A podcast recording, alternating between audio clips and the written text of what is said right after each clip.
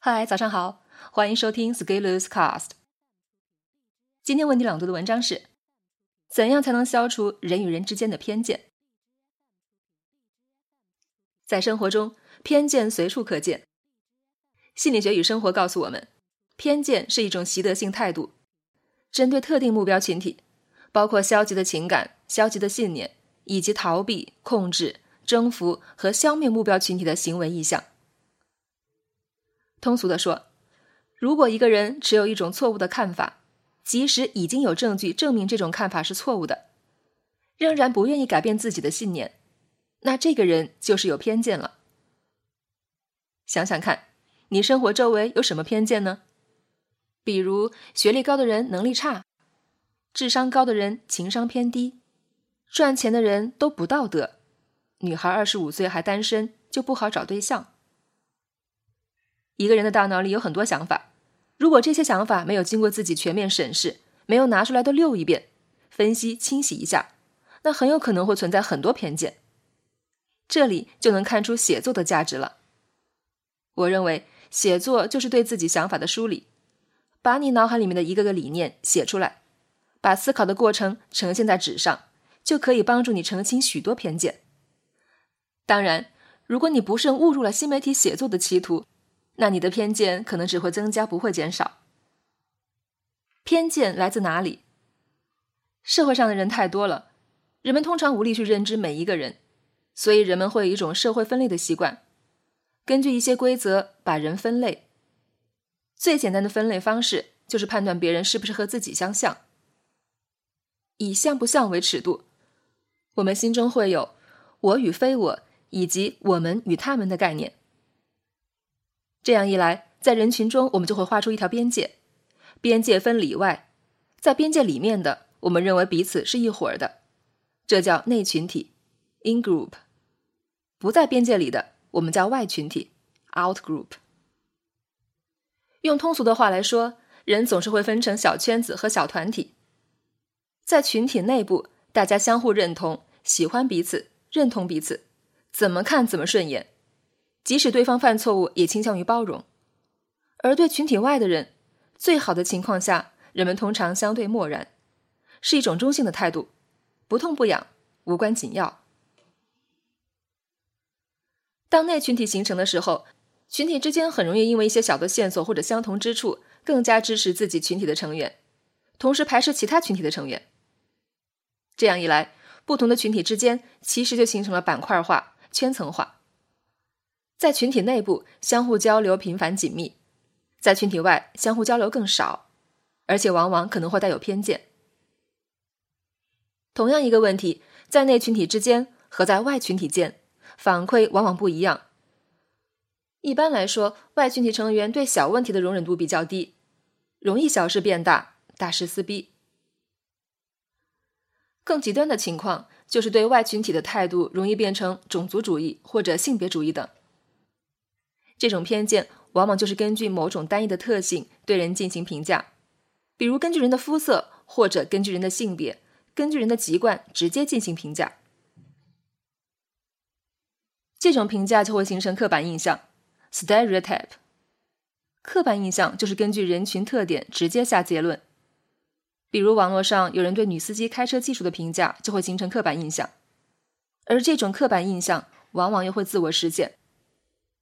比如你认为女司机开车技术差，带着这样的偏见坐朋友的车，你如果显得很焦虑，那你的女性朋友的车也会开得不好。这样一来，又验证了你的刻板印象。而且更要命的是，当人们产生了刻板印象以后，对于和刻板印象相矛盾的信息还会贬低或者否认。这有点像孩子早恋，父母一反对，反而加剧了小年轻们爱情的浓度。偏见容易造成社会分裂，引发社会矛盾，而破解偏见的方法其实就是拉人入伙。拉人入伙的意思就是通过建立联系、面对面接触、建立友谊等方式，让内群体里的人与外群体的人保持直接或者间接的接触。当一个人和另一个人活生生的面对面，其实能更多激发人们的同理心。在社会心理学里有这么一个原理，人们往往会喜欢他们能近距离接触的人，哪怕仅仅是曝光，就会喜欢某人或者某物，而且了解的越多，就越会喜欢。这就是为什么每次进入新的班级，如果最开始愿意帮忙打杂的同学，在正式开学后更容易被选为班长。增加接触其实就是一个从外群体变成内群体，变成我们是一伙儿的这个过程。这个原理其实可以给我们为人处事很多启发。我们在网络上喜欢甚至不喜欢某个人，很多时候可能是由于偏见，除非我们接触了这个人，否则这种只依赖于网络的喜欢或者不喜欢可能是不靠谱的。当然也有一种可能，就是接触了以后才发现这人根本不靠谱。以我做社群的经验来看，有很多朋友是因为接触到我个人或者我的群体以后，才发现我文章的价值，才能看得进我的文章，才进一步认可我，而这种深度认可才是我的社群持续发展的基石。这其实是一个从外群体变成内群体的过程。如果你只是随便翻翻我的文章，其实就是一个关注者，那你很可能是用外群体偏见的方式在对待我的文字。而当你因为接触了我这个人以后，你实际感受到的风格会重新修正你的认识。如果你想获得更全面的认知，你应该成为内群体的一部分。这就是圈层为什么重要的原因。当然也有很多人拿这个作为噱头骗你进群，美其名曰认识更优秀的人。我倒认为越是有能量的内群体，越不会倾向于大张旗鼓的宣传。相反，内群体更多是悄悄的活动，每一次要么会增加一些人，或者每一次就不再叫一些人。也许是一餐饭或者一次聚会，你参加了活动，与其他人有了交流，你有了接触，获得了观点，得到了信息。这些建立友谊的过程，就是不断消除偏见的过程。这就是为什么我一直克制自己社群招人的一个原因。维护一个好的内群体，群体之间相互认可，消除偏见，是很重要的事情。不过即使如此，也还是会有很多人来参加，所以我下个月打算再涨一波价了。这个社会上的很多问题，有时候会转化成那个人是不是我们自己的人？那个人我们是不是认识？如果是的话，很多事情往往会很好办；如果不是的话，很多事情就会公事公办了。偏见无可避免，努力多建立接触。偏见不可避免，我们能做的就是通过多建立接触，消除偏见。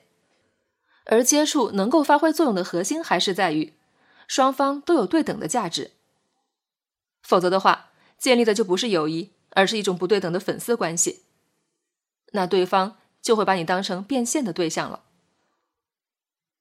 最后，心理学与生活我们已经刷了2轮了，我觉得还是挺不错的，推荐给大家。读完这本可以省掉很多商业畅销书了。明天开始，我们要读社会心理学了。本文发表于2019年3月11日，公众号持续力。